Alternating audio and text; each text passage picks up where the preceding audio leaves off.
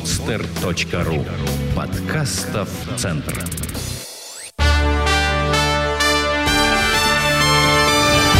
Прямая линия с Радиславом Гандапасом. Два раза в месяц легендарный бизнес-тренер отвечает на вопросы слушателей podster.ru. Хочешь задать свой вопрос? Подпишись ВКонтакте на обновление паблика «Берись и делай подстер» и спрашивай Радислава о чем угодно.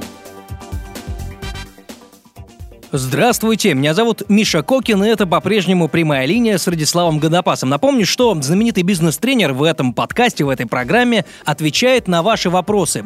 Вопросы вас, как читателей или слушателей. Есть читатели, то группы «Берись и делай подстер ВКонтакте». Задавайте свои вопросы, обязательно на них с Радиславом постараемся ответить.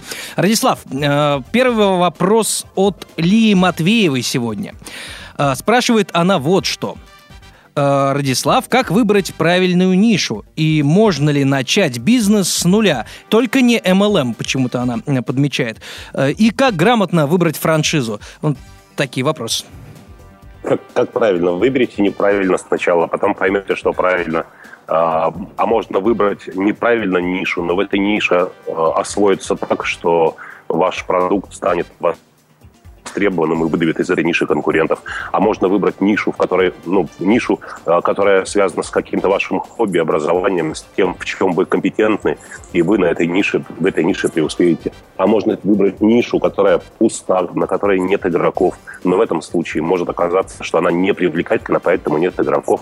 Ну и так далее. Нет э, единственного секрета, который поможет вам выбрать грамотно нишу, как и нет единственного секрета, который поможет вам выбрать э, любимого. Как выбрать жизнь. Можно выбрать такого и можно выбрать такого. Можно выбрать востребованного, можно выбрать невостребованного.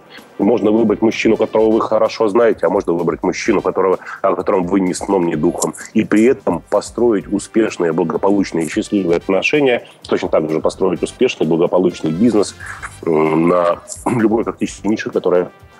Дело не в нише.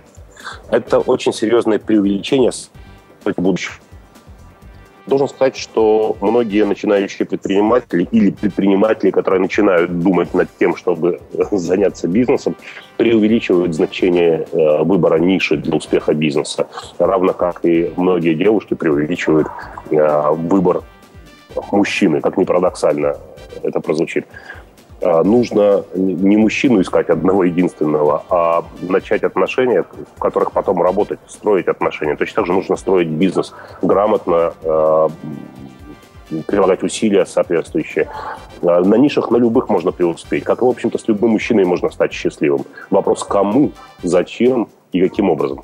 Хм. Вторая часть вопроса о том, э, можно ли начать бизнес с нуля? Ну, наверное, все уже убедились, если... А как? А, а из, чего можно начать бизнес? Ну, Конечно. Ну, бизнес нельзя начать с, с плюса. Бизнес любой начинается с нуля. А при этом Лия замечает, что не MLM, а вот почему так все боятся MLM? Почему, в, в общем, это так отпугивает людей? Только не MLM. Вы знаете, я должен сказать, что в 90-е годы, что ли, э, или там в начале 2000-х, очень здорово кошмарили MLM-структуры, э, и за ними закрепилась репутация чуть ли не религиозных сект, произошло некое смещение и смешение понятий. Поэтому MLM-бизнес, который, в общем, во всем мире э, один из там, важных игроков на рынке, который прокачивает миллиарды и миллиарды через себя, Э, которая дает возможность человеку сразу пойти в плюс, практически без стартового капитала начать и так далее, э, почему-то он приобрел такую славу только, только не MLM, только не MLM. И вы знаете, огромное количество молодых людей, которые ищут работу и пишут только не торговать, только не продавать, что угодно, только не продавать. Может быть, эти вещи связаны, человек, который занимается продажами, э, испытывает комплекс неполноценности, дескать, вот он прислуживает, вот он халдей как будто бы. Э, я готов сидеть в офисе, ни черташеньки не делать, э, перекладывать бумаги и получать маленькую зарплату, но только не продавать, только не принимать ответственность на себя, только не получить возможность заработать по-человечески. А ведь по большому счету MLM и дает возможность сразу начать по-человечески зарабатывать. Прям сразу, с первого, с первого же дня. Но ответственность ложится на самого предпринимателя. А в онлайн-бизнесе именно предпринимателями называют, называют всех этих людей. Кто-то скажет, такие же не предприниматели, они с банками по городу бегают и продают их. Так я вам должен сказать, что предприниматель – это самый большой продавец в бизнесе. Он продает постоянно и всюду. И если обычный человек э, поехал в отпуск и расслабился, предприниматель в отпуске продолжает продавать свой бизнес. Он продолжает устанавливать контакты, он продолжает так или иначе пиарить себя и свой бизнес. Он не может остановиться. Самый серьезный продавец в бизнесе – это сам предприниматель. Поэтому ну, не избежать вам. Только не MLM, только не продавать. Будете продавать. или не будете предпринимателем. И последняя часть вопроса. Я думаю, что вообще вот этот вопрос, он объединяет э, внутри себя многие вопросы, которые нам уже задавали и будут задавать. А как э, грамотно выбрать франшизу? Действительно, вопрос очень важный, особенно сейчас, когда рынок франшизный, по крайней мере, по крайней мере в России, развивается, люди активно продвигают тему франшизы, и франшизу можно купить уже, ну, например, там, от 150 тысяч рублей, ну, там, до бесконечности, конечно. Как правильно выбрать франшизу? И вообще, стоит ли открывать э, бизнес вот по такому принципу? Строго говоря, я считаю, что франшизу нужно не покупать, а франшизу нужно продавать. Нужно так строить бизнес, чтобы у вас покупали права. Это ведь шикарный бизнес, вечный. Пока вы производите, вы производите только информационный продукт в конечном итоге. Вы производите э, бренд, вы производите технологию продаж, вы производите визуальное оформление, и потом бесконечно продаете его, э, осуществляя поддержку тем, кто франшизу купил. Но для старта покупка франшизы вполне, э, вполне неплохой опыт с минимальными рисками, поскольку продавец франшизы, он заинтересован в том, чтобы у вас бизнес, ваш бизнес развивался, будет поддерживать вас информационно, обучать и так далее, и так далее. Как грамотно выбрать? Да не знаю, как, как значит грамотно выбрать франшизу. Вы выбирайте, не знаю, какая вам нравится больше. Чем хотите заниматься? Вы же понимаете, с чем придется столкнуться. Ну, не знаю, к чему сердце тянется, то и выбирайте. Нет, э, опять же, никакой связи между тем, какая франшиза, каков будет успех бизнеса. Можете франшизу у Макдональдса купить, а можете у какой-то региональной марки совершенно неизвестной купить и открыть, не знаю, э, туристическое агентство маленькое-маленькое у себя в подъезде буквально. И тоже начать зарабатывать. Ну, нет, совета. Мне вообще, честно говоря, ребята, очень не нравится, когда меня спрашивают, э, меня, человека, не владеющего информацией, мне задают вопрос и ожидают, что я как бы волшебным образом за вас дам ответ, и таким образом как бы вы э, ответственность переложите на меня за это решение. Э, как мне пишут иногда женщины, серьезно, вот у меня с мужчиной какие-то проблемы, он не шевелится, не хочет, значит, а у меня лидерские э, всякие... Мне стоит продолжать с ним отношения или порвать с ним? Вы можете себе представить, женщина с мужчиной, у которых общие дети, общая судьба, она задает мне вопрос, говорит о нем несколько фраз и спрашивает, порвать с ним или строить дальше отношения. И я должен за нее это решить, и она мое решение, она как бы, она примет мое решение и поступит в соответствии с ним. Здорово. Ну, я никогда, во-первых, не даю подобных советов. Во-вторых, я понимаю совершенно отчетливо, большинству людей не хватает керосину на то, чтобы принять на себя ответственность. Они ищут, кто бы эту ответственность принял на себя за них. Астролог, психотерапевт, коуч, босс, или Радислав Гандапас. Ну вот я не потяну, братцы, давайте, мне своих хватает. Давайте, давайте задавать вопросы, которые действительно помогут э, вам, э, не знаю, помогут принять решение, но которые не подменят вас как, как лицо, как сторону принимающей решения мной. Угу. И, кстати, следующий вопрос, наверное, именно такой. А, он опять, наверное, э, не связан скорее с бизнесом, а с тем, как правильно как правильно настроить себя на какую-то э, концепцию жизненную, да, себя как специалиста или себя как будущего бизнесмена, задает э, этот вопрос Максим Винков. Кстати, вот он замечает э, на предыдущий вопрос Ли, почему не MLM, говорит он. Очень многие с этого стартовали, я в том числе. И дальше пишет Вопрос, э, вопрос вам. Э, вопрос такой. Мы живем в удивительное время возможностей, свободы выбора и действий. С этим я на 100% согласен, пишет Максим. И нередко встречаю людей, которые либо э, не видят этого и едут по накатанной, опасаясь сделать шаг в сторону, либо людей, мотающихся из стороны в сторону, которые не могут найти свое. В моменты, когда у меня возникает сомнение в том, чем я занимаюсь, я в качестве лакмусовой бумажки использую вопросы. Занимался бы я этим, если бы э, жить мне оставалось год, месяц или неделя? Или продолжал бы я это делать, если бы мне за это платили чуть меньше, чем сейчас. А как вы, Радислав, определяете для себя, что ваше дело? Это именно то, чем вы хотите заниматься на данном промежутке жизни. А ведь, как я считаю, пишет Максим, такими вопросами надо периодически задаваться, чтобы знать, не сбился ли я с курса или не поменялся ли курс. Как вы считаете? Абсолютно справедливое замечание. Э, ну, для меня таким критерием является кайф, не кайф. Вот если кайф заниматься этим, то окей. Если не кайф заниматься, то не окей. Э, ну, вот понятие, ты испытываешь удовольствие или не испытываешь, оно ведь объективно, ты не спутаешь одно с другим. Может такое быть, что какая-то деятельность, которая прежде доставляла тебе необычайное наслаждение, через время стала рутинной, скучной, и заниматься ею больше неохота. Может быть, но, как вы сами заметили, мы живем в свободное время, человек может изменить профессию, род деятельности, может закрыть один бизнес, открыть другой, если ему не кайф. И таких примеров масса. Кстати, это касается не только бизнеса, но и хобби, например. Это касается отношений с другими людьми. Но вот не кайф. Да, такое бывает. Однако, э, знаете, не кайф это не всегда означает, что нужно моментально перестать этим заниматься. Тут возможны и ошибки. Если вы не поливаете дерево, оно перестает приносить плоды, и вам остается не кайф, вот это дерево в саду. Надо бы его вырубить. Так и отношения, бизнес и работа, если вы не вкладываетесь в них, если вы не привержены, если вы не инвестируете в них своих усилий, они постепенно перестают приносить наслаждение. Это удивительная, удивительная вещь. Если во что-то в вашей деятельности вы не вкладываете душу, оно перестает доставлять удовольствие. Попробуйте сначала оживить отношения с другим человеком, а ваши отношения с бизнесом или с вашим хобби тем, что приложить э, в него ну, чуть, приложить чуть больше усилий в то, чем вы занимаетесь. Возможно, тогда кайф появится снова. А, и я от себя добавлю, нужно ли искать все-таки ту сферу, где ты можешь стать лучшим в этом мире? Потому что есть такое понятие, как, скажем, ключевая компетенция, да, то есть ты хорош в этом, но только лишь хорош. Вы знаете, как в школе, да, получаешь отлично, но есть люди, которые не прилагают никаких усилий или решают те же упражнения, ну, там, за время в три раза, в четыре раза меньше, чем ты. Вроде бы ты компетентен, ну, скажем, в математике, но ты не лучший. Вот как найти ту сферу или, и нужно ли ее искать, где ты именно лучший? Ну, знаете, я должен сказать, что каждому возрасту свои приоритеты, свои ценности. В молодости, безусловно, хочется преуспеть, хочется быть лучшим, сделать всех и так далее. В зрелые годы э, мотивация к тому, чтобы сравнивать себя с другими, становится гораздо слабее. Важнее становится мотивация сделать лучше, чем ты делал сам прежде. Я должен сказать, что это вообще, вообще э, изменение этой мотивации – это признак зрелости. Вот, например, только что мы прерывали наш разговор, потому что я там сына отправил одеваться, он, он занимается гольфом. И несколько лет это была страшная пытка, потому что после каждой игры он приходил чудовищно страдая, что кто-то сыграл лучше, чем он.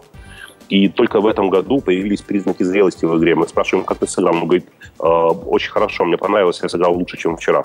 А как относительно других? Он говорит, а я не считал, как, сколько у них очков. Да, то есть не, это не важно для него стало. Для него важно стало приращивание навыка. А, вот так и для зрелого бизнесмена не так важно, как он соотносится с другими игроками на этом рынке. Его важно, ему важно, есть ли положительная динамика в его бизнесе. Становится ли бизнес более управляемым, более эффективным, ну и так далее, и так далее. Вот это, это правильная вещь. Э, идиотский вопрос, правда? Кого ты любишь больше, папу или маму? Мама с папой удивляются, потому что это не имеет никакого значения даже если бы ответ существовал, не имело бы никакого значения. А, ты самый крупный игрок? Нет, не самый крупный. Страдаешь? Да нет, ну, у меня динамика положительная и так далее. Нужно совершенствоваться, а не соревноваться. Вот это самое, самое важное. Но, повторю, спешить э, с этим не стоит. Это приходит со зрелостью и в бизнесе, и в жизни. Так что пока, да, пока вы молоды, прикольно сделать всех, стать лучшим и прочее. Даже такое лучший, кстати. Ну, что такое лучший? Да, лучший в чем? А, ну, допустим, я победил в неком профессиональном конкурсе. Стал ли от этого лучшим? Если девушка победила в конкурсе красоты, значит ли это, что она самая красивая? Ну, нет же, конечно. В большинстве э, явлений нет объективных критериев лучшести. Вот. И более того, девушка, которая победила в конкурсе, а в следующем году не победила, как она себя чувствует? Ей плохо. А вам должно быть хорошо. При каждом сравнении вы можете увидеть, что кто-то преуспел больше. Знаете, как встреча, с однокла... встреча одноклассников, по идее, нужно радоваться, но начинается, к сожалению, э, дискуссия о том, кто больше преуспел. И каждый старается продемонстрировать свои признаки успеха, все уезжают недовольными друг другом. Ну, в общем, не парьтесь этим, этим вопросом. Э, смотрите, чтобы у вас динамика была, чтобы были изменения к лучшему, чтобы у вас совершенствовалось дело, ну и так далее, и так далее. Но, повторю, это приходит со зрелостью. Поэтому, может быть, действительно, первые годы хорошо бы посоревноваться, хорошо бы получать драйв от того, а, что вы превосходите других. А, кстати, в любой профессии, в моей профессии тоже есть такое наблюдение. Да? Тренеры, которые поднялись в профессии высоко, они э, довольно часто бывают недовольны тренингом своим собственным. Все говорят, боже, это лучший тренинг в моей жизни, э, вот это уровень, вот это профессионализм. А тренер уходит немного недовольный. Почему? Потому что получилось хуже, чем в прошлый раз. И он начинает анализировать, а почему, что можно сделать и так далее. Его совершенно не удовлетворяет, что его тренинг оказался лучшим в жизни э, участников. Угу. Вот. Ну, давайте к следующему вопросу. Следующий вопрос, да, я думаю, что ответ, э, ваш ответ на него поможет многим преодолеть такой, ну, надуманный психологический барьер, э, связанный вот с чем. Задает вопрос Дмитрий Нешин. Радислав, возможен ли в России, что, как вы думаете, честный бизнес с хорошей прибылью? Вопрос, который многих останавливает, ну, это, конечно, он абсолютно э, надуманный. Ну, Миша, вы ответили на вопрос. Ну, может быть, вам тоже есть что сказать именно с точки зрения психологии тех людей, которые почему-то вдруг задаются вот подобными вопросами, не попробовав начать. А, говорят, что там тот же Тиньков или другие, ну, достаточно обеспеченные известные люди, ну, а, конечно, они в 90-е наворовали и теперь а, инвестируют наворовали, эти деньги и зарабатывают где? на проценты. Во-первых, конечно. в стране в 90-е не было столько денег, чтобы их воровать, во-первых. Во-вторых, воровали откуда? Из государственного бюджета, ну где еще они могли воровать деньги? Да, залоговые аукционы там, позволили определенной группе завладеть основными активами и так далее. Но почему мы все время смотрим на какие-то миллиардные состояния? Братцы, есть тысячи и тысячи, если не миллионы предпринимателей, которые обеспечивают свои семьи, которые создают э, активы, которые будут приносить прибыль следующим и следующим поколениям, детям, внукам их и так далее. Вполне обеспеченные, могущие себе позволить все, что они хотят в жизни. И совершенно этот счет не на миллиарды. Я скажу больше, миллиардное состояние – это уже политика, а не бизнес. Это уже фигура настолько заметная и настолько важный рычаг в экономике страны, что этот человек приобретает какую-то новую форму несвободы. Есть форма несвободы, когда у тебя нет денег, а есть форма несвободы, когда у тебя много денег, и от тебя зависят тысячи и тысячи людей, и ты уже не свободен в принятии решений. Ты уже не можешь закрыть свой бизнес, поскольку если ты его закроешь, потеряют тысячи людей, и они постараются сделать так, чтобы ты этот бизнес продолжал. Ты не спрыгнешь с этого поезда. Перестаньте думать о космических величинах. Займитесь нормальным бизнесом, поднимайтесь обеспечивайте свои возможности, растите, диверсифицируйте свой капитал, э, приращивайте, учитесь бизнесу и так далее. Не парьтесь этими вопросами. Кто наворовал 90-е? Это все равно не вернется. И такой ситуации в стране больше не будет в обозримом будущем. Э, какая вам разница, кто как заработал деньги? Какая вам разница, кто наркотики продавал, кто торговал своим телом, а кто стоял на рынке? Я стоял на рынке, не продавал наркотики, не, не торговал телом, но первые деньги я заработал ручным трудом лопатой. Вторые деньги там, мастерком, а какие-то третьи деньги я заработал просто на рынке, стоял барахло, продавал, потому что ну, это была единственная, наверное, возможность в то время продать. Я не стыжусь этого, но кто-то скажет, «А, нет, мне не подходит. Я хочу, чтобы мне начальный капитал сам прыгнул в карман, чтобы нашелся какой-то добрый инвестор, который оценил бы мою идею и профинансировал бы ее. В общем, выбрасывайте из головы эту чепуху. Начинайте заниматься делом, начинайте потихонечку зарабатывать, приобретать опыт, может быть, рисковать и э, создавать свой бизнес. Честный, нечестный. Что значит нечестный бизнес? Что это такое? Что связанный с обманом? Ну, Радислав, секунду. Вот мне кажется, здесь люди имеют в виду то, что нужно постоянно, постоянно делая бизнес в России, ты сталкиваешься с какими-то а, препонами, ну, в виде, там, скажем, коррупции среди чиновников. А, просто так юрлицо не организовать. Большие налоги на ИП и так далее. Может быть, вот с этим связано, что нужно кому-то постоянно давать на лапу. Хотя я тоже в это не верю, да, честно. Чиновники во всех странах существуют не для того, чтобы помогать вам делать бизнес. Они создают искусственные ограничения, чтобы их преодолеть, нужно чиновникам заплатить. Э, это их бизнес. Они стоят как, э, знаете, как эм, Остап Бендер. Помните, он перекрыл вход в разлом и брал деньги за вход. Вот они перекрыли совершенно естественные пути развития бизнеса. Нужно получить разрешение у них. При этом, когда они дают разрешение, они ничего не проверяют толком, ни ваших бумаг, ничего. Просто вы платите деньги, и тогда вам разрешают заниматься вашей деятельностью. Это, повторю, существует во всех мирах, во всех странах мира. А суть государства, как паразитирующей структуры, в том, чтобы не давать людям зарабатывать, ограничивать их свободу и за возвращение этой свободы, чтобы люди платили, в том числе финансовой свободы. А, вот и все, платят везде и всюду. Можете выбрать такой бизнес, в котором вам не нужно будет разрешительных документов. Вот как, например, то, чем занимаюсь я, тренерская профессия и работа с информационными продуктами, а, там, видео, книги у меня выходят. Я никаких разрешительных документов не не получаю. Но вот другой бизнес, в котором размещена часть моих активов, оно связано там, с диагностическими услугами, э, медицинский профиль. В медицине совершенно невозможно сделать ни одного движения, не получив разрешения, и э, там чиновники выдвигают условия при которых они выдают бумаги. В противном случае они затягивают выдачу документов. Люди теряют гораздо больше, чем, а, чем сумма, которую с них требуют. Ну и таким образом быстренько понимают, что лучше и выгоднее заплатить. Это нечестно или это честно? Вот у меня возникает вопрос. А, может быть, поступить честно и не платить чиновнику, но тогда тысячи людей, не получив грамотного, грамотной диагностики, не получат хорошего э, медицинского обслуживания, будут испытывать боль, проблемы, а может быть, вообще умрут из-за того, что диагноз не будет поставлен вовремя и правильно. Может быть, тогда вот, может быть, ну, в понятие честности ввести еще эти категории. Я не знаю, иметь отношение взятка и нечестность друг к другу, да? Сложный, сложный вопрос. Я понимаю, сейчас государство очень ловко а, обошлось. Оно тем, тех, кто дает взятку, тоже приравнивает к преступникам. Хотя человек, который дает взятку, он вынужден ее дать. Его вынуждает к этому само государство. То есть государственный чиновник требует взятку. Если ты не даешь взятку, ты не занимаешься своим делом. Если ты занимаешься своим делом, даешь взятку, то ты тогда превращаешься преступник. Забавная вещь. То есть рэкетир и жертва как бы одинаково виноваты. Человек, который украл ребенка, и люди, которые заплатили за ребенка выкуп, одинаковые преступники. Ну, какой-то бред, я не знаю. А, кстати, заплатить э, человеку, который украл вашего ребенка, это же нечестно. Это же тоже как бы взятка получается. Так не платите. Ну, не платите.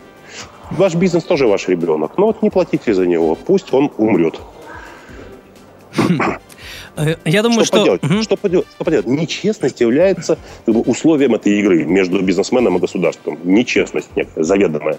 При этом э, перевес не на стороне предпринимателя. Не предприниматель рулит, рулит чиновник. Все это нужно понимать, эти правила игры. И ну, либо ты принимаешь, играешь и выигрываешь, либо ты не принимаешь и не играешь. И сидишь и задаешь Радиславу Гандапасу вопросы, как выбрать нишу. Или как построить честный бизнес. И возможно ли это вообще? Бизнес. Ну, знаете, это очень это классная отмазка такая. Бизнес – это не честная игра. Я человек честный, поэтому я не делаю бизнес. Ну, это логика такая. А человек – существо, лишенное перьев. Пингвин, пин, там, у жирафа нет перьев, жираф – человек. Ну, такая логика примерно. Я, я честный думаю... человек, угу. поэтому не делаю бизнес. Я думаю, Знаете, что в конце, меня... Радислав, да. э, угу. мы опять, э, опять попрошу вас посоветовать одну из книг, э, чтобы вы не забыли. Вот. Уже пора? Э, ну а, вот сейчас в последней части ответа, который вы хотели сказать, там может быть пару предложений, и можно будет уже о книгах говорить, конечно. Да, Радислав. Да-да-да, я здесь. Ну давайте тогда сразу о книгах, да, перейдем к книгам. Давайте уже пора. Радислав, да, уже пора переходить э, к нашей традиционной рубрике или не рубрике, неважно.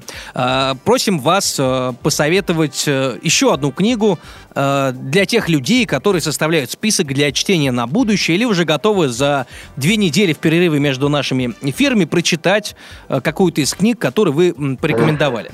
Какая будет в этот раз?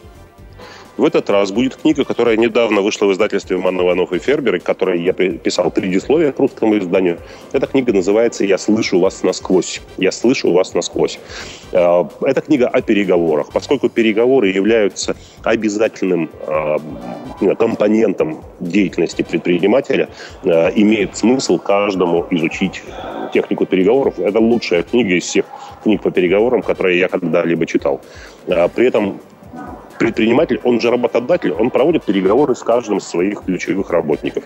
Предприниматель проводит переговоры с э, знаю, представителями государства. Предприниматель проводит переговоры с потенциальными партнерами, продавцами и покупателями услуг. Переговоры он проводит ежедневно и не по разу. Почему бы не делать это качественно, квалифицированно? Я рекомендую книгу, которая называется «Я слышу вас насквозь». Естественно, я не помню авторов. У меня память на имена лица отсутствует как явление, поэтому я просто спокойненько называю название. Другой книги с таким названием все равно нет. Радислав, на этом, я, на этом на сегодня все. Мы, как всегда, свяжемся с вами через две недели и продолжим отвечать на вопросы, которых все больше и больше становится, растут э, как снежный ком. Вот этот пул э, вопросов, на которые предстоит ответить. Радислав, ну, спасибо вам. Два, да. раза, два раза в день скоро будем связываться. Точно. Подкасты. Э, спасибо да, вам большое. Привет я, Тайгеру я Вудсу, кстати. Да, спасибо. Не только ему. Сегодня идет дождь. Я, знаете, подумал, э, может быть, это будет в тему нашего, нашего разговора. Сегодня ночью началась гроза, сверкала молния, гремел гром, и не переставая идет дождь. Тайгер Вудс в паре километров от меня на вилле а, отеля «Макс Роyal наверняка тоже проснулся от грома молний и подумал, чертова работа, как я ее ненавижу. Завтра мне придется на весь день выйти под проливной дождь, барабанить клюшкой э, по мячу на потеху тысячам и тысячам зрителей, которые соберутся на меня посмотреть. Если бы я был просто любителем, я бы, э, я бы с клюшкой не пошел. Вот я думаю, что разница между предпринимателем и наемным работником, она тоже такая. Когда человек по каким-то причинам не хочет работать, а он должен выходить, потому что от него этого ждут. И предприниматель, человек свободный, который как любитель живет, он может в любой момент взять... Okay он в любой, э, в любой момент может, э, не знаю, э, ну, он свободен, идти или не идти. Вот я зритель в данном случае. Я смотрю на погоду и думаю, да мало ли, мало ли на свете тайгеров, вудсов, чего я не схожу в следующий раз, что ли, не посмотрю, если мне захочется. Чего это там не видал? Возьму сейчас и пойду куда-нибудь. не знаю, в бассейн плавать, например, в такую погоду. Я за свободу и независимость. Вот мне кажется, что Тайгер Вудс при всех своих капиталах человек с высокой степенью несвободы. Однако я не исключаю, что когда он выйдет на поле, луночки к третьей он разогреется и скажет, боже мой, какая прелесть. Вот не погода, а я играю в гольф. Так все в жизни неоднозначно и непросто. Э, Радислав, спасибо. На этом все. Э, еще раз э, хорошего вам дня, хорошего отдыха. Ну и, как всегда, позже созвонимся и ответим на новый вопрос. Читатели группы «Берись и делай подстер». Счастливо. Да. Счастливо. Да, всего доброго. Сделано на podster.ru Скачать другие выпуски подкаста вы можете на podster.ru